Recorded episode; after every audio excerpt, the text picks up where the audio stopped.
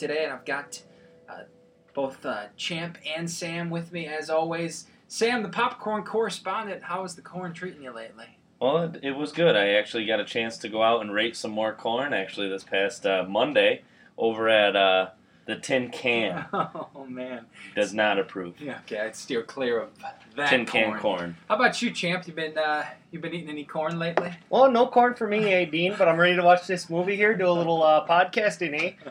Yeah, we've got a we've got kind of a, a comedy themed show today, guys. We have uh, power rankings. We're going to do our favorite comedies released after the year 90, 1990. And then we've got popcorn problems. We're going to talk about sneaking food into the theater, where you come in on this issue.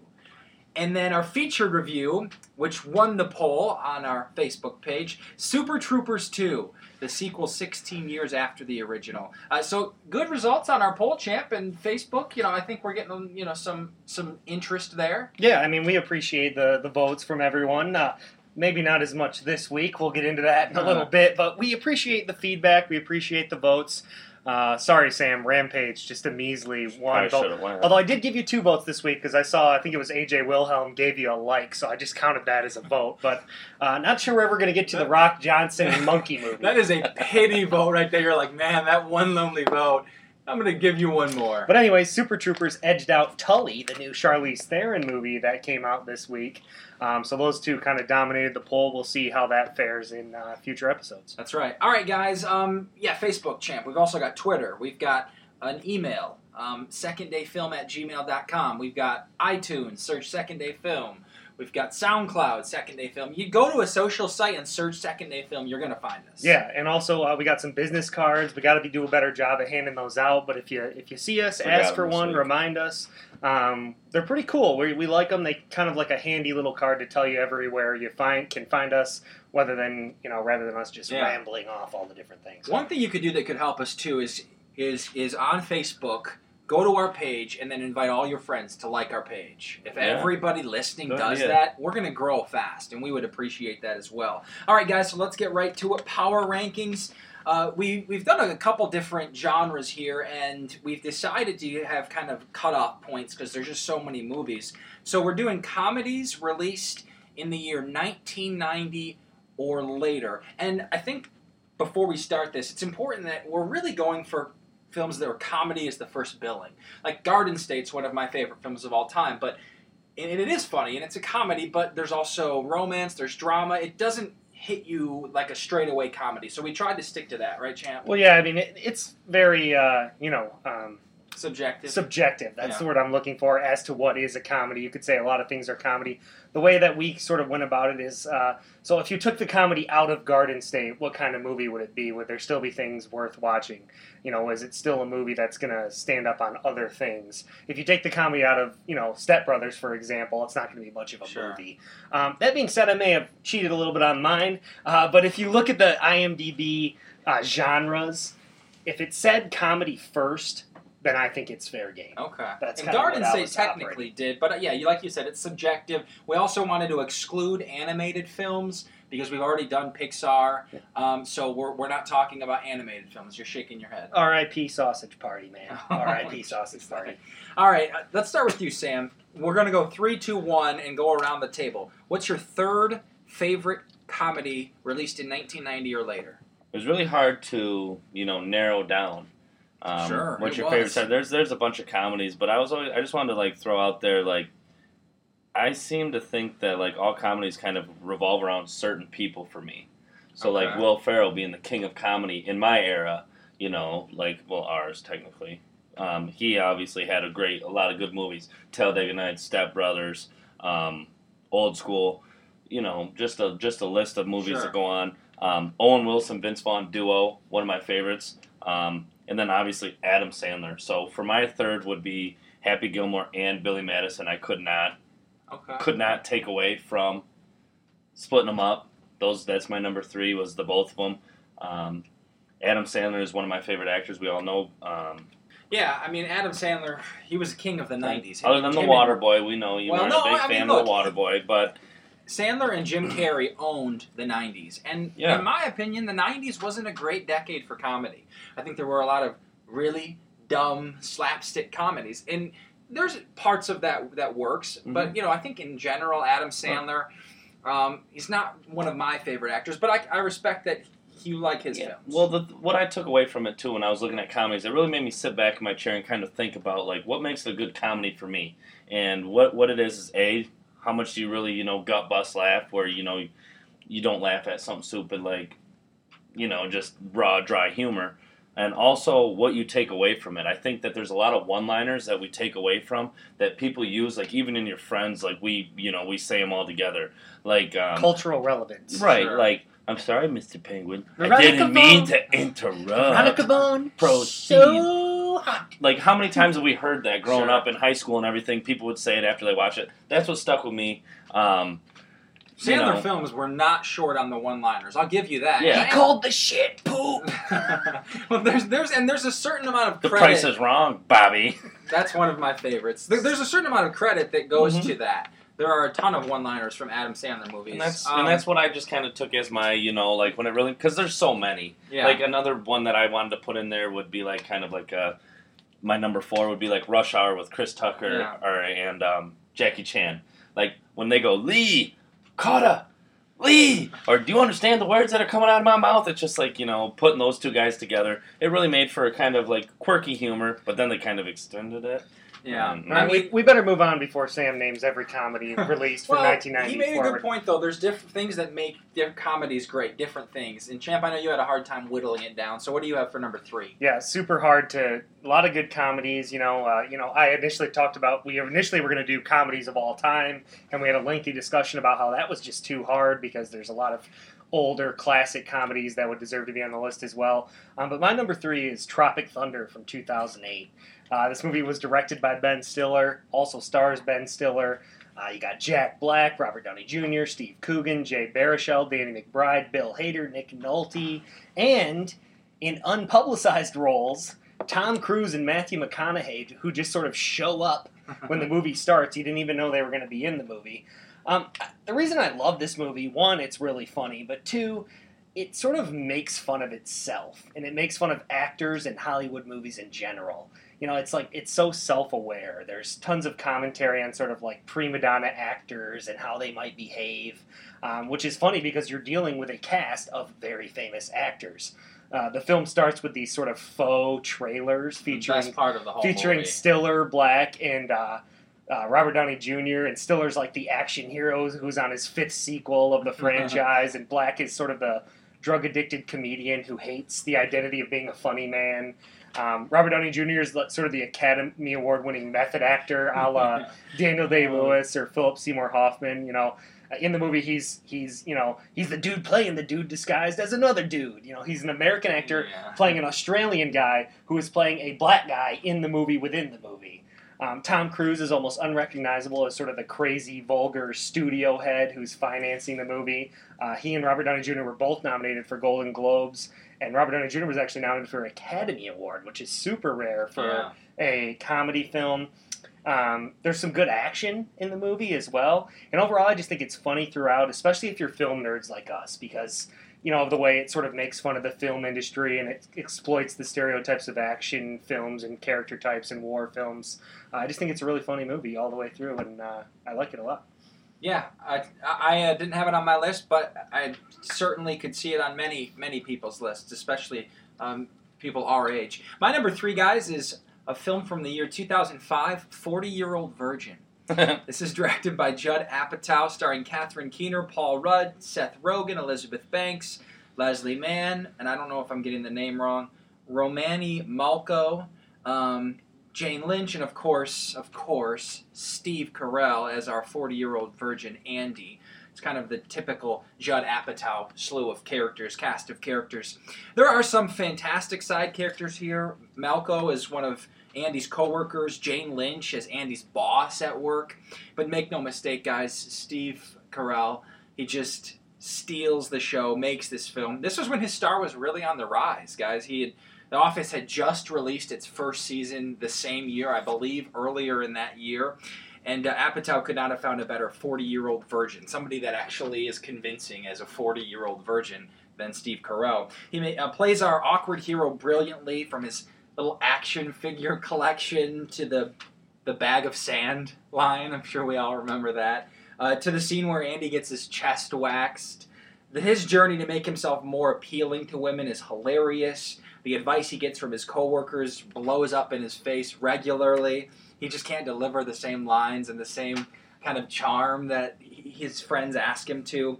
Uh, but what makes this movie not only funny but also just a solid film is that you know we, we're taking on Andy's journey to lose his Virginia virginity. We really come to like his character. Ultimately, um, we're rooting for him along the way, and uh, you know at the end of the day, really solid film. And, and you know it asks us the question: Is it true that if you don't use it, you lose it?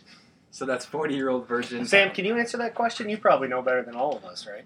What? Is that the That's one when he's wearing the New Bla- New Balances in the bar, or am I thinking Oh. of a different movie? Yeah, I mean his style in general is terrible. That's part of it is what makes his character. Did he Um, fit his bike in that trunk, or She asked him to. She asked him to. It didn't happen. But yeah, forty-year-old virgin, uh, great comedy, and uh, the Apatow team has produced some amazing films that I'm sure we'll mention again. I hope All I right. only make it till I'm 30. All right, wait, what is it my turn now? Yeah, yeah, let's go to your number two, uh, Sam, on uh, Well- comedies after 1990. Um, my number two here, like I said, tough, tough, tough to break down.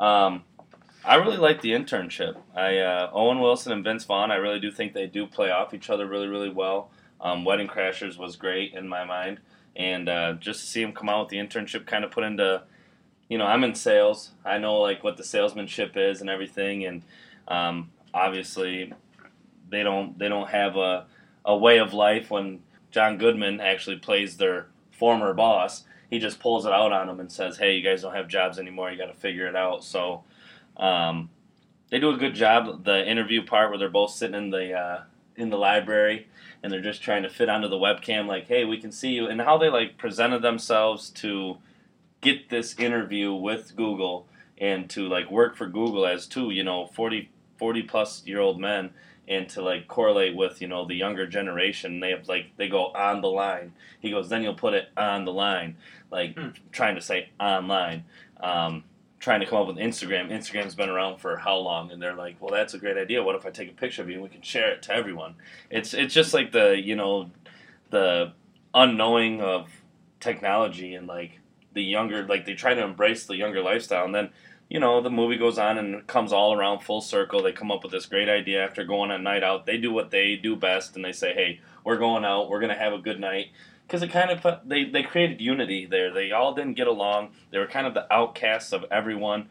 Um, I'm even saying because they get put in groups to build like to compete to win internships at Google. Long story short, they go out, they get them together. Um, these these younger kids kind of look at them and say, "Hey, they're not all that bad. They just have no idea what the hell they're doing. Let's help them out, and they might be able to help us out." And of course, like Vince Vaughn is like the father figure, and he sits them down, and Owen Wilson is like the, "Yeah, you should listen to this guy." I, I think, guys, what we like about the internship is, is, yeah, is how it kind of capitalizes on the new generation, our generation, and the, the Google and, and the set pieces and, and kind of that atmosphere is really fun. Champ, what about you? Number two uh, on comedies after 1990. Uh, my number two, and this is the one where I said maybe I cheated a little bit. I don't think I did. It's The Big Sick from last year, 2017. Everywhere I looked, you know, it, I think it might have some of those same parallels to Garden State that you're talking about because there is a little bit of drama involved. Um, but this really is a comedy through and through. Uh, it's directed by Michael Showalter. Um, but it's Kumail Nanjiani who wrote and stars in this sort of uh, pseudo memoir about his relationship with his co-writer of the movie Emily V. Gordon. Um, on its surface, it's a film about a sort of a guy and a girl meeting, uh, but then as the title indicates, you know, she gets sick. Uh, and that's where the, the story really takes off into something new, and it's something I, I don't know if we've seen really executed well on screen. Um, it's sort of like a non uh, Fockerized, uh, referencing Meet the Fockers. It's sort of like a non-Fockerized depiction of what actually happens when a boyfriend meets parents. It's not just like all these crazy things that are happening. It's actually more. it's, it's not an unbelievable string of bad luck. yes, it's just it's, Ben it's more grounded, and the parents are played wonderfully by Holly Hunter and Ray Romano. Um, and the way that their relationship unfolds with Nanjiani is sort of poignant and realistic. Um, there's a hilarious bit when Ray Romano is is trying to subtly talk about 9/11 with a Pakistani guy, and he, he doesn't really know how to do it without being racist, but he's coming across as racist. Um, we get glimpses into Pakistani culture and how arranged marriages and that process actually works.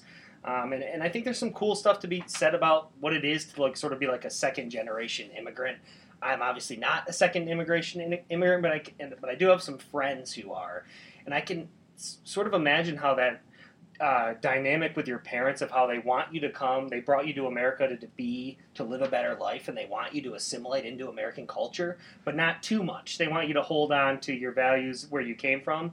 And I think that this movie does a good job showing how Kumail has to walk the line of respecting his parents, um, who really only want the best for him, but still living his life in the way that makes him happy. They're obviously not thrilled about a cross racial marriage. They want him to be with a nice Pakistani girl. yeah. Um, so it's a rom com, but it's a rom com with heart. The script is hilarious but heartfelt.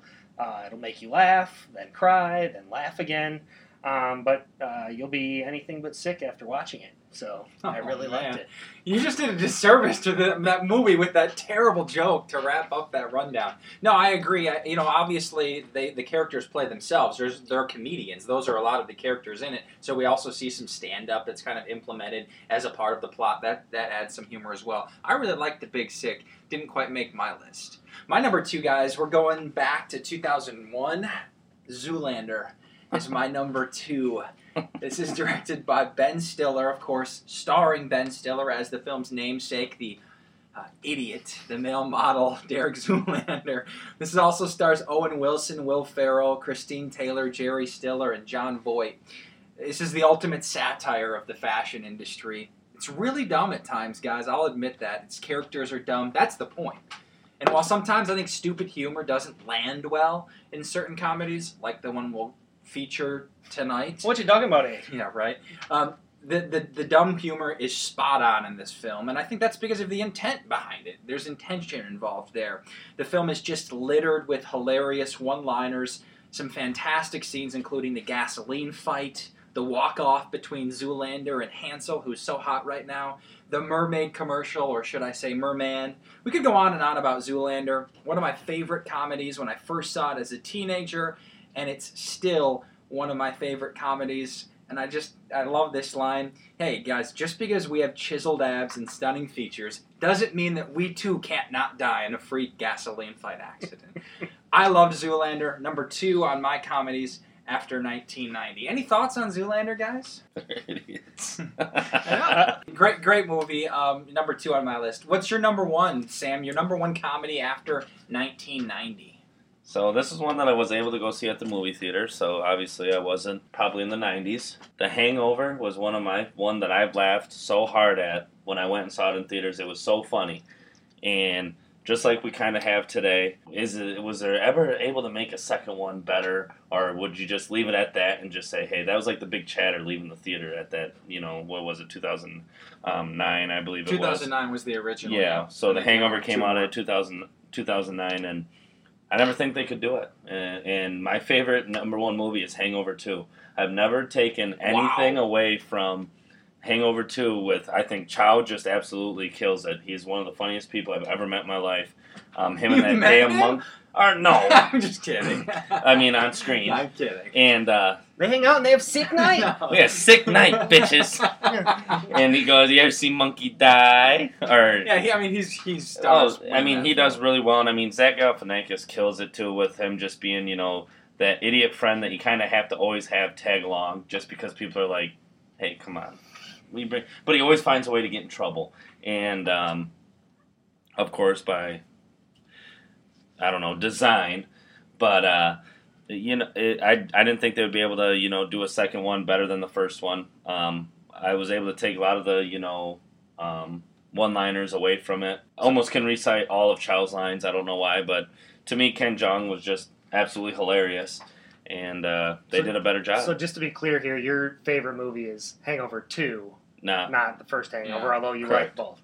Yeah, I mean Chow was sort of like a side character in the first one, Right. And I think that people like sort of saw him come on and they they wanted more, Yeah. and so that the filmmakers decided in the second one that hey, we need to give him a bigger role, make him a bigger part of the plot. I agree that is one of the better sequels that. When it comes to comedy, we're going to talk about in a sec here. you know, Nailing a comedy sequel is, is something that's hard. not easy to do. Was The Hangover on your list, Evan? No, The Hangover was an honorable mention. I'd whittled it down to seven films before I whittled it down even further to three. The original Hangover was an honorable mention of mine, just because look, guys, what a great what a great idea for a movie. We all, hey, we all let's admit, we all went to college, we went to CMU, we all partied a little well, we too have hard. one coming up. we all partied a little too hard some days and just the idea of waking up and having no idea what happened and then them unraveling the mystery i thought the first was easily the best in that trilogy the first hangover but hey uh, number number uh, one on sam's list is the hangover 2 We can also all relate to the idea of a bachelor party and things getting a little bit out of hand. My number one movie is Borat.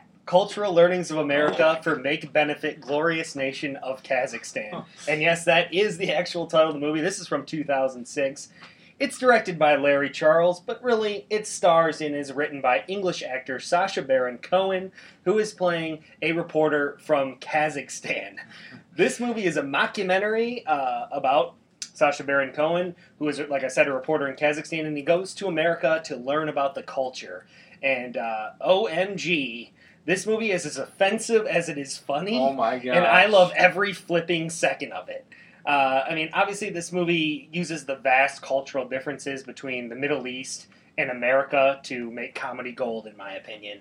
Um, and it should be said, yes, he's from Kazakhstan, but really it's an amalgamation of basically every stereotype that we have about the Middle East as Americans. Um, whether it's him sort of defecating on the streets, or not understanding women's rights, or something as simple as him not understanding American jokes. I mean, I was rolling on the ground laughing throughout this movie. Uh, the and also the ambitious way it was made with little to no script. Uh, a lot of the people that he's interacting with in this movie they didn't know what was going on outside of the filmmakers having them to sign a release, uh, agreeing not to take action against the producers for anything that happens in, say, the next 10, 15 minutes. Um, so it just has a sort of the fact that these people aren't prepared for what freaking Borat is going to do gives it a really authentic feel. Um, and for that reason, the movie pissed a lot of people off. I think there's like several dozens of people that either ban the movie, there's countries that are censoring it, there's people who won't show it, tons of lawsuits. Um, because it wasn't just one group, in my eyes, that means they did a good job. My name is Borat. no, uh, Uh, there's That too is- many lines. We'll that be here is all for a night. girl. yeah i mean yeah that movie it, it was uh it was also on my honorable Yeah, I've mention had many. It was also on my honorable mention list. Incredibly offensive. The censorship box and the scene where they're wrestling naked in the hotel. Her vagine hang like sleeve of wizard. I mean, it's, we'll cut that. But that is just it's so. I mean, it's so inappropriate, so offensive, and uh, But that being said, it was well received. Sacha Baron Cohen received a Golden Globe for Mhm. Best Actor in the movie. Uh, it actually received a, an, an Academy Award for Best Adapted Screenplay. So, despite it being vulgar and terrible in a lot of ways, and derogatory towards women and racist, it was so clever that people were willing to look past that and realize that okay, this is for comedy's sake. The one thing I wasn't ever able to determine officially is how much of the people that he is offending, the characters beyond him, just the, you know, how much is that staged and how much is that genuine reaction? Well, Because that's- I know there's a lot of it is genuine. Most of it. Okay. The only that's what I was trying to get at, where they had had have people sign these releases, Yeah. and the only thing they would tell them was, "We're making a movie. Some crazy stuff might happen." Outside of Borat, Azamat, uh, Lu, Luenell, the, the the prostitute Yeah. that he ends up going back to Kazakhstan with, and Pamela Anderson. There's no actors in the whole movie. Well, that's what makes it so good is because you have genuinely offended real life people, and it's so their reactions are part of the best. You know, some of the best parts of the movie. That's always brought up to me too with like movies like um, Jackass. Like how people are they like do they understand? Do they know that like you know they're being filmed? Or like even Bad Grandpa. I know we talked about in text, but like Johnny Knoxville and them sometimes it just doesn't look like people kind of they already have an idea. So I just I've always wondered Yeah. like in Borat I think is a perfect example of not knowing because some of the rea- reactions Oh, you yeah. see you're just like Most of the time, I believe they know they're being filmed. They just don't know exactly what's going to happen. Sure, sure. oh okay yeah Anyways, Borat, I think it's hilarious, and it's the funniest movie. It's the movie that I laugh at more and I quote more, like you were saying with some of the that's Sandler what it takes movies. for a comedy. It's the one that I think is the best comedy released since 1990. There you go. Um, so uh, before I get to my number one, I, I did want to mention my honorable mentions. Borat was one. The Hangover was one. As a newsman, Anchorman is uh, you know the Legend of Ron Burgundy, absolutely uh, an honorable mention, and then Superbad. Um, but yeah, Champ, uh, you know we talk about different comedies and how some deliver all those one-liners like Zoolander. My number one is not like that. It's it's more in the the vein of The Big Sick and why you liked that. My number one comedy released after 1990 is Knocked Up from 2007.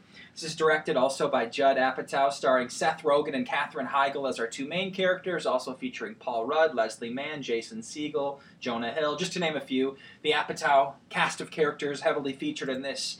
And yeah, uh, like I, I, I said, unlike the past couple films I mentioned, this doesn't have a huge list of punchy one-liners. But what's so impressive about this comedy is that, you know, it takes such a simple story. You've got this lovable loser who has a one night stand with a beautiful, career oriented woman. He gets her pregnant, and then hilarity ensues. And it's such an easy to believe real life story. And I think while some comedies and a lot of comedies have to try really hard for laughs or really have to work to set up their jokes or push some absurd plot line, something that's just far fetched. This movie needs none of that. There's so much comedy and humor trickled throughout, a lot of dry humor, some more subtle humor. Some jokes are a little more heavy handed, but it's all clever. It all works really well. And I think what's more, and this is why I mentioned The Big Sick and how you related to that, this is not just a good comedy, it's a good movie in general. Really solid characters, believable emotion, and how the characters react in this real life situation is, is very convincing. It all feels so real. You know, watching how these two opposites have to come together after the unexpected happened. There's a ton of heart in this film. And if a comedy can make me laugh, make me care about the characters in it, and do so with such a simple story like this, I think it's a major, major achievement. What did you guys think about Knocked Up? Pretty good. I think that like all comedies kind of stem through certain.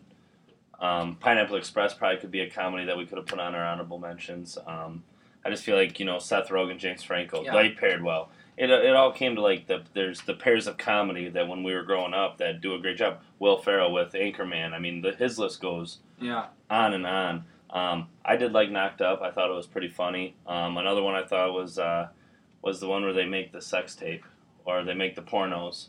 Zack, and Miri. Yeah, yeah. I mean, there, there's a lot of those same character actors that you know, comedy actors that that star in the, the same films with the Mhm. same group of people. Um, but did you see Knocked Up? I did. It was a long time ago, so I'd have to refresh myself with that. I remember Seth Rogen being very lovable in the movie, Yeah. like sort of like the awkward, like just sort of lucked into hooking up with Katherine Heigl, and now he has to sort of deal with it. Um, Well- so it was it was a good movie. I liked it. My honorable mentions that just slipped off would be Step Brothers, of course, um, and also Role Models. That movie with Paul Rudd and, and Seann William Scott, Yeah.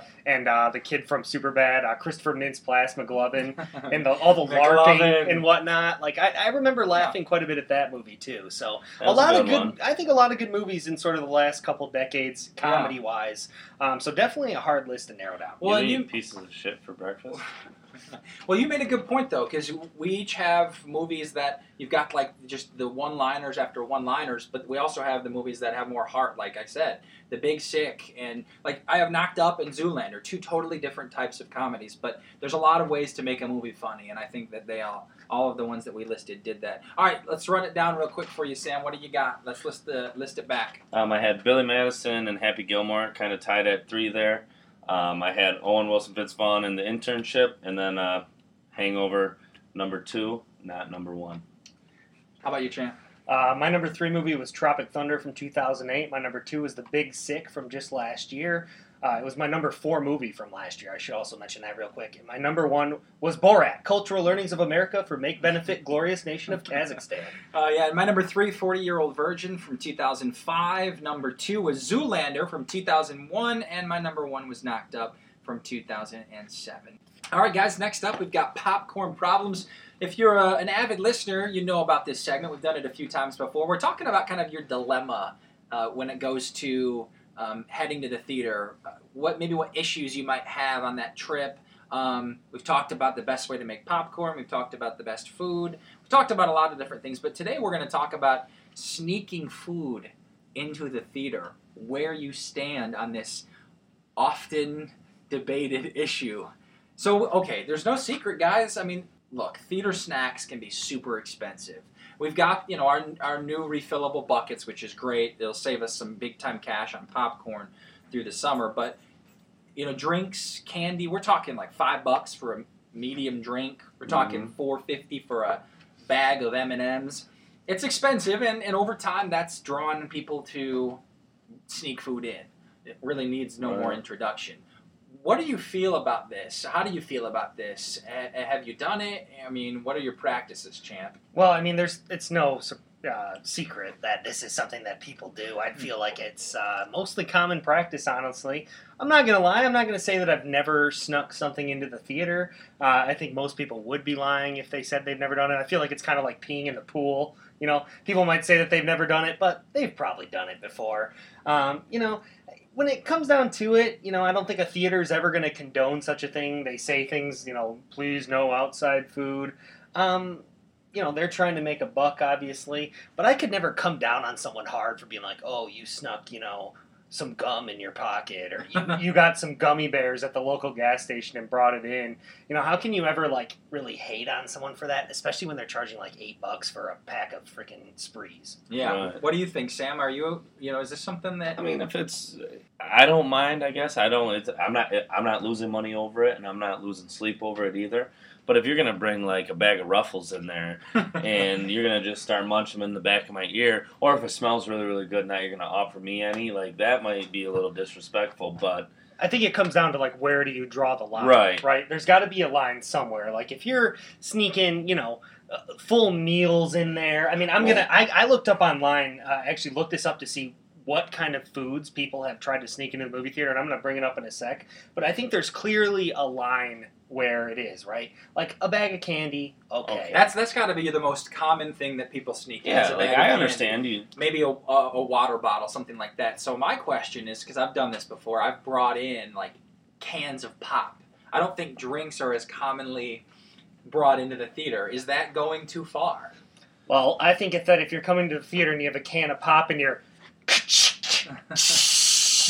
It better you know, be in the in the previews. Yeah, it better be in the previews. Like, uh, if you brought a can of pop into the Quiet Place that we reviewed a couple weeks ago, and you just cracked it open, like, like everyone in the theater probably would have like turned Yeah. and given you the stank eye because they would have been like, "Who made that noise?" Well, and I think it, you know, depending on what you bring in, you, you're able to do it a little more successfully. Like if you've got a bag of candy, easily fits right in your pocket. If you have a worker walking by, they're probably not going to notice where you got it. If you got it from the, the concessions or if you got it from a gas station. If you have a can of pop or like a plate of food, those things are very obviously um, I've snuck snuck G in. and D in before.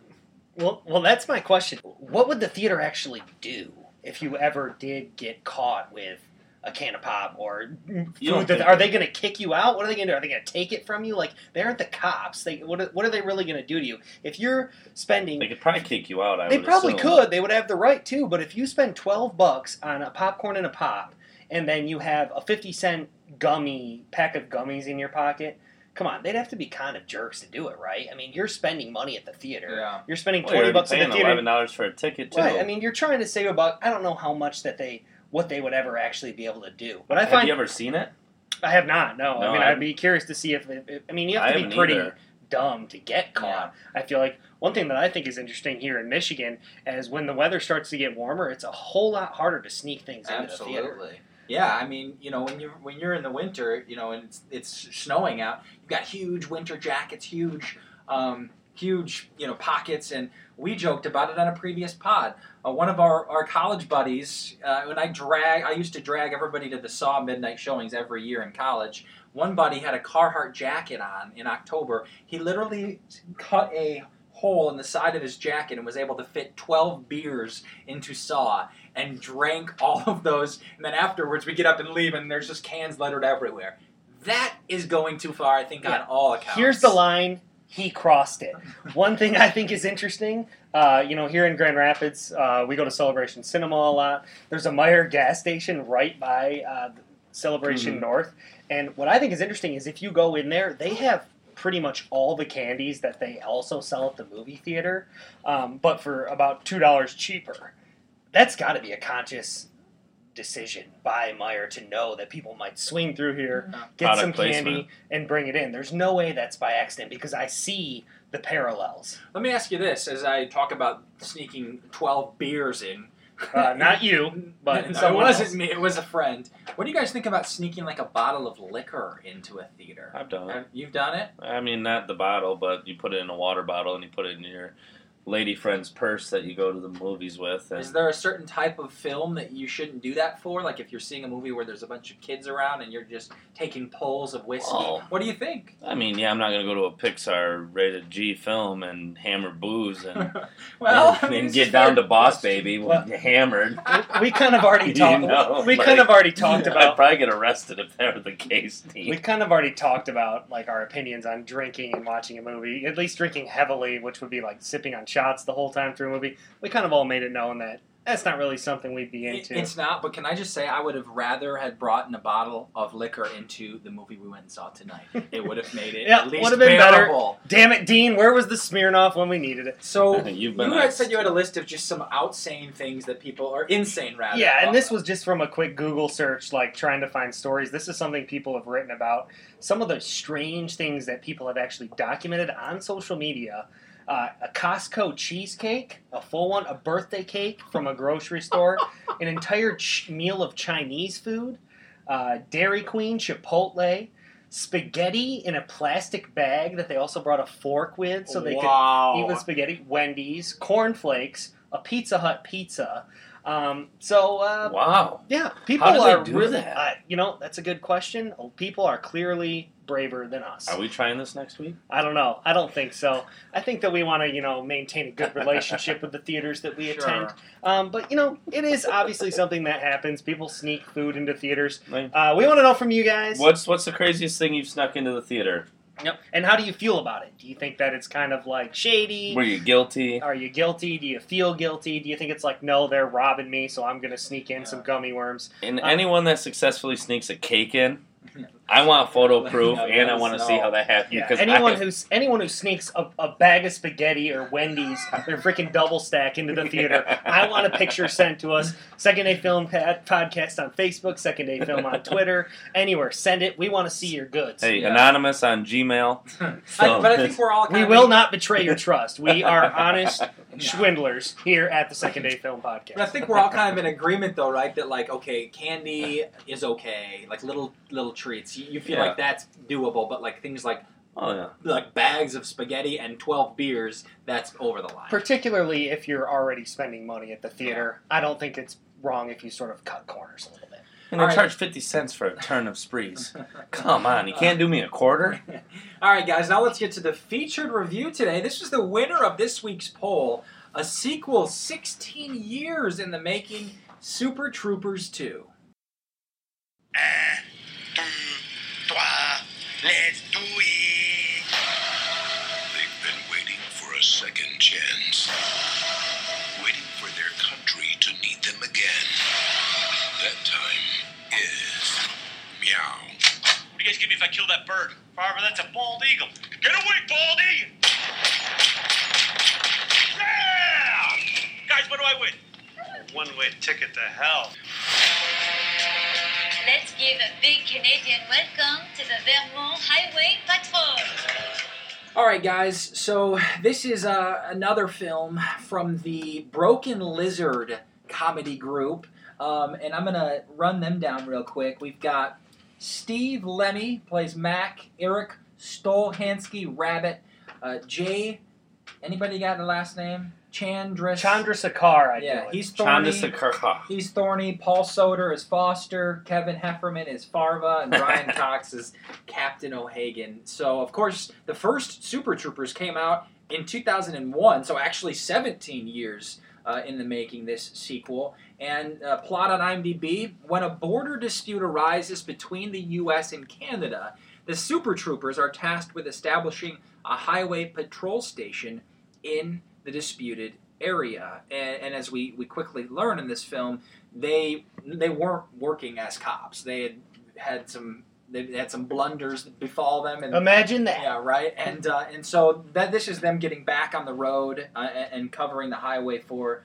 the state of Vermont. What do you guys think about this? well, we should say that you mentioned the Broken Lizard. Obviously, they're known for the first Super Troopers and also Beerfest, which Yeah. is a movie that was uh, decently funny. Um, so, uh, non-spoiler They're section. not that drunk. yeah, oh, it's directed by Jay. uh, Uh, Chandrasekhar. yeah. Yes. Uh, this is a non-spoiler. Probably gonna be a pretty quick non-spoiler section.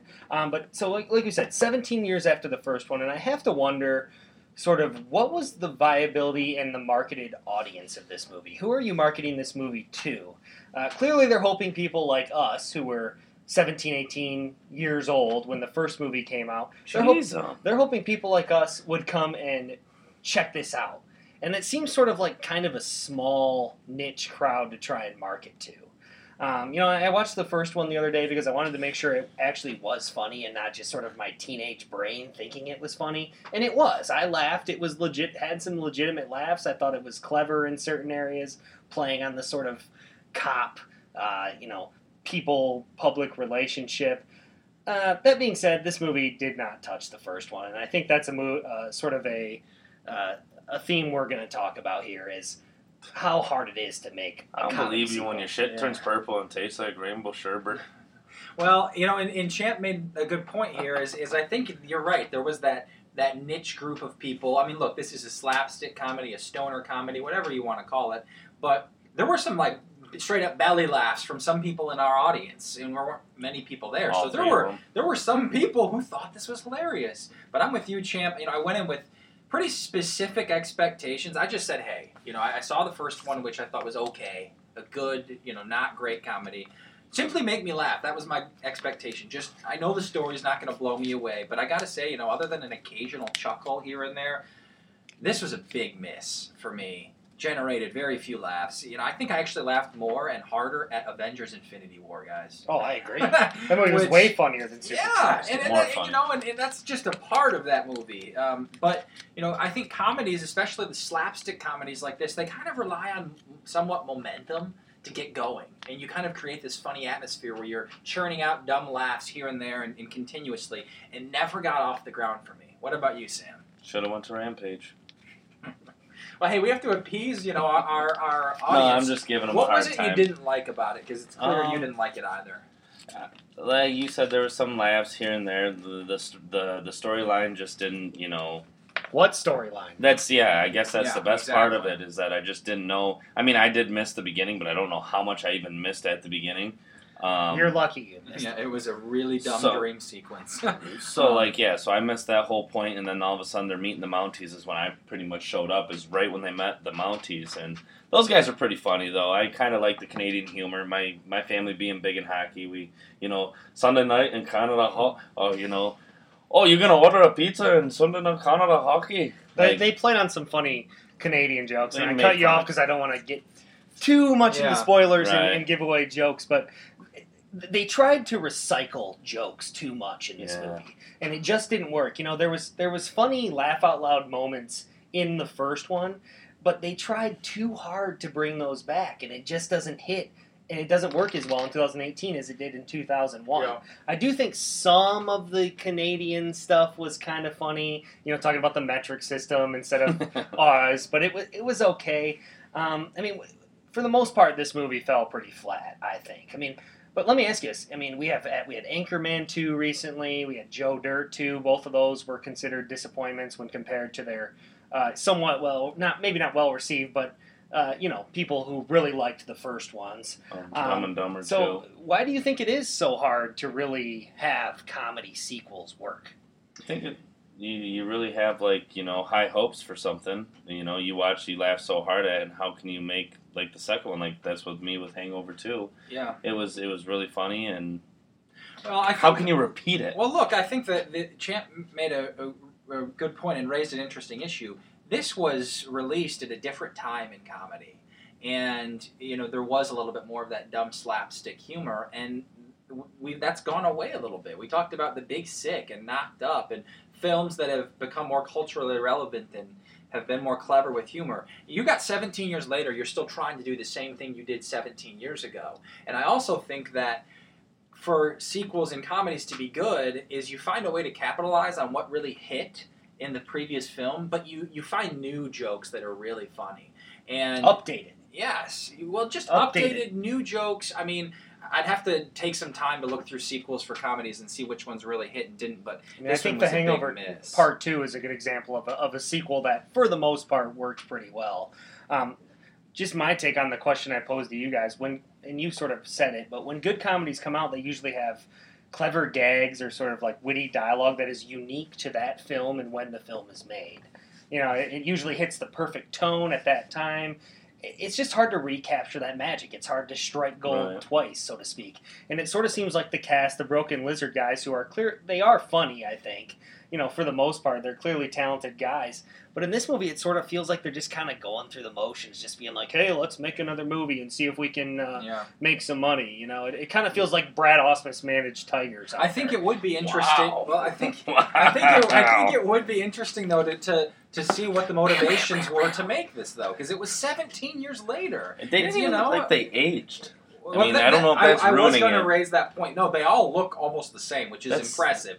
But yeah, what what what provokes you to make a sequel on Makeup's a something hell of that a- long after? They're just bored. I mean, they're- I was reading a little bit up on this movie, and it actually w- took them a long time to get this sequel made. It was made with a crowdfunding campaign Okay. because a lot of the studios were like, eh, "I don't think you can do it again, guys. I think you got, did pretty good the first time. Just let it be." And I think what we're all saying here is they should have let it be. Agreed. All right, let's get to spoilers now. If you haven't seen this movie and you want to jump out, um, then click click out here and. Since, uh, since we've given such a sterling Oh, I know, I review to make people go see this Um, movie, But yeah, we got some spoilers now, guys, and uh, I, I want to start here with the few jokes and plot lines that I thought actually hit okay. I think maybe maybe the funniest part of the entire film was the were the running jokes about Thorny and the women's hormone medication. It was really dumb, but I thought that that provided a few laughs I like the- the, name the- of it. the post credit scene with Fred Savage, which we they allude to it during you know throughout the movie as to why they lost their job. Um, we we then see why through their body camera footage. Uh, those I thought were pretty funny. Um, but yeah, I, think that the question is, did it capitalize on the fun and the jokes of the previous movie and create new ones? You know, I, look, I just want to say real quick, one of the best parts of the first film were the troopers' antics during traffic stops. That's kind of like what you think of when you think of Super Troopers mm-hmm. 2. These cops acting totally outrageous. We didn't really get that kind of humor even until midway through the movie, and I thought the jokes fell flat during those scenes. Well, I was going to bring up that I thought, you know, in the first Super Troopers, the fir- I just watched the other day.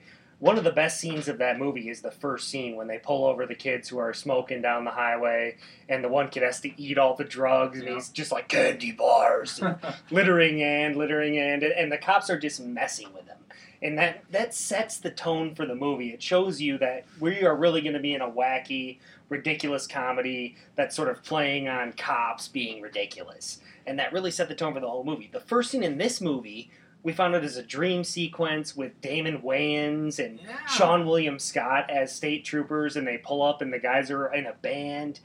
I don't think I laughed once in that opening scene. And, and that's not good. That's not the way you want to start out a comedy that we've been waiting for for 17 years. And right away, I have a bad feeling like, oh shit, this isn't going to work. Yeah. And, well, yeah, and I think that you said, you know, you don't want to necessarily um, try to redo the same jokes. That doesn't work, and it didn't work here. But I did want to see like some of those wacky traffic stops. Like you, I think we all went there thinking we were going to see more of those, or at least funnier moments, because that was such a, a, a you know a Mhm. sterling moment from the first comedy. They tried to do a little bit when they were impersonating the Mounties in that Yeah. montage, and that was okay. There was a couple chuckles, but it wasn't really funny. They the jokes with the leader of Cola stuff, you know, Rabbit being a, the bear fucker and bringing back the guy from the meow gag in the first Yeah. one is like they're trying so hard to recapture the magic of the first one. It's so on the nose that they're trying to be like, "Hey, remember when we were funny Yeah. 17 years ago?" It Yeah. loses its creativity and comic punch.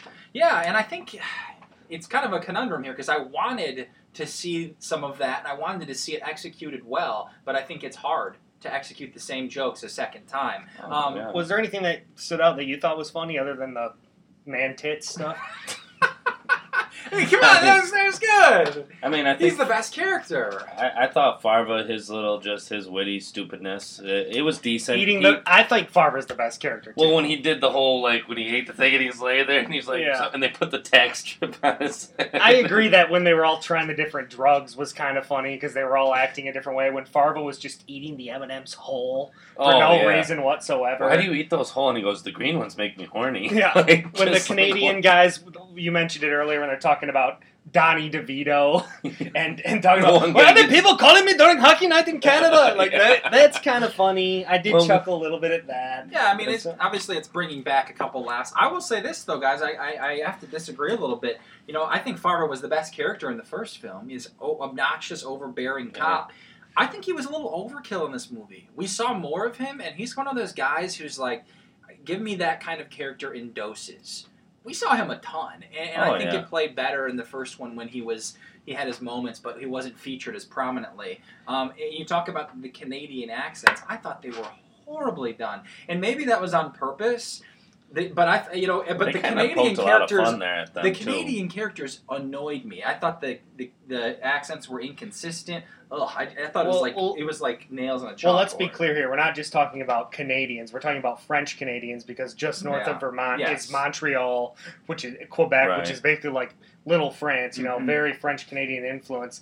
That being said, I don't think everyone there is French, and everyone in this movie has French accents. I was like, are we in Paris or are we in Montreal Yeah. here? Because it was a little bit much, and I realize there's a big French Canadian influence there, but I agree the accents were ridiculous they tried to play on the sort of U.S. Canada rivalry a lot in this movie because obviously we have this, like you said, disputed land thing that is sort of the main plot point, I guess. um, but it, it some of that didn't really work for me because for the most part, I feel like the U.S. and Canada has a pretty sh- solid relationship. I feel like there's not that much animosity really between the two, and I feel like a lot of the jokes they try and make uh, like t- between Canadians calling us fat and lazy and us calling them like backwater hillbillies. I don't know if that really plays because I think there's both of those things on both sides of the border. Oh, you want to get a Canadian tomato? Yeah, I, yeah. I mean, I, I just it didn't it didn't hit for me. None of that humor hit. And and look, was anybody surprised when the villain turned out to be Rob Lowe? The only And I- other main character that we met, of and- course, it's going to be. Well, and Rob I didn't even mention him in the cast, but yeah, it, he was so predictable that he was going to be the bad guy because there were no other characters in the movie. And you know, also what happened at the end? There were like four plot twists in a matter of ten minutes. The main female character, she's good. No, nope, she's bad. Oh wait, she is good and an undercover cop. Then the land's officially getting turned over to the U.S. and it'll be covered by you know our super troopers. Oh wait, nope, nope, never mind. After the Canadian Mounties congratulate them, we learn that that's all put on hold and they start fighting. It didn't like the ending was horrible. Well, the first hour and 20 minutes of the movie is like them just doing shenanigans. There's not Yeah. really any plot point, whatever. And yes, I did say shenanigans on purpose. But, uh, there, and then like the last 20 minutes is this sort of crap with Rob Lowe. It- just didn't really hit. Also, don't give Brian Cox funny lines. He's not funny. The captain of the guard. He's too old. He's not funny. I thought he was funny when he was wasted in the first film. There was some humor there. Um, but yeah, all in all, guys, um, do we need to talk about this film anymore, or can we get right to? It I mean, I think people are kind of getting what what what we feel about this. I, I will say that you mentioned the body shot, uh, sort of stinger with with Savage at the end. I do think that was kind of clever how they shot that with the body Yeah. cameras and then with the the cop cars. That was sort of you know that's obviously something we're both in the news. We talk about you know we see body cameras and, and dash cam How footage do all you the not time. capitalize on more of that? Why wasn't that incorporated into the main movie? I agree. There was there was missed opportunities for this to be better. All in all, I think you know fans of the first one. You know, maybe if you're super hardcore Super Troopers and you weren't looking for much, maybe you think it's funny. But to me, 17 years was not worth the wait. Um, I'm going to give this a five, Wow. and I think that's generous. Yeah. Mm. I, uh, you know, ul- look. Ultimately, I went in with with pretty moderate, if not low, expectations. I just said the story. I, I- I knew going in, the story wasn't going to be solid. The characters, you know, the acting wasn't going to be great. It is what it is. And and the first one, I think I gave like a five or a six. This didn't make me laugh, guys. That's all I wanted was just make me laugh. And I had a few chuckles here and there. I was smiling at times, but for the most part, this was a total miss. I gave it a three out of ten. What movie did we see again? I'm just kidding. That's that's about as what Oh, it, what it resonated in me was Yeah. what movie did we see again? Because you know when I went to the bathroom, came back, so, you know it was just uh, three people in the theater. The movie came out. I don't know how long ago. A few weeks. It's been out for sure. Uh, 420, I think, actually is when it Oh, came out. oh, No of wonder they shot for that time. I have no idea why. Yeah, yeah. Three, I'm with you, Dean. Three out of out of ten. It, it, it sucked. So uh, definitely a big miss for uh, Super Troopers 2, and not one we'd recommend unless you are just a huge fan of the original. Or if you need a Um, liter of cola. Or 10 Um, of them. Yeah. All right, guys. Before we let you go, wrapping up the comedy-themed podcast today. Um, and we've got ten in the books now, guys. We've hit ten. That's that's pretty cool. Uh, we got a bunch of ways to connect with us. Let's run them down one more time, Chan. Second Day Film Podcast on Facebook and SoundCloud. Second Day Film Podcast on iTunes. Like, rate, review, subscribe. Really would appreciate that. Um, we're on Twitter at Second Day Film. It's all written out. Email us at seconddayfilm at gmail.com. And check out our website, seconddayfilm.com. Thanks for listening, guys, and we'll see you at the movies.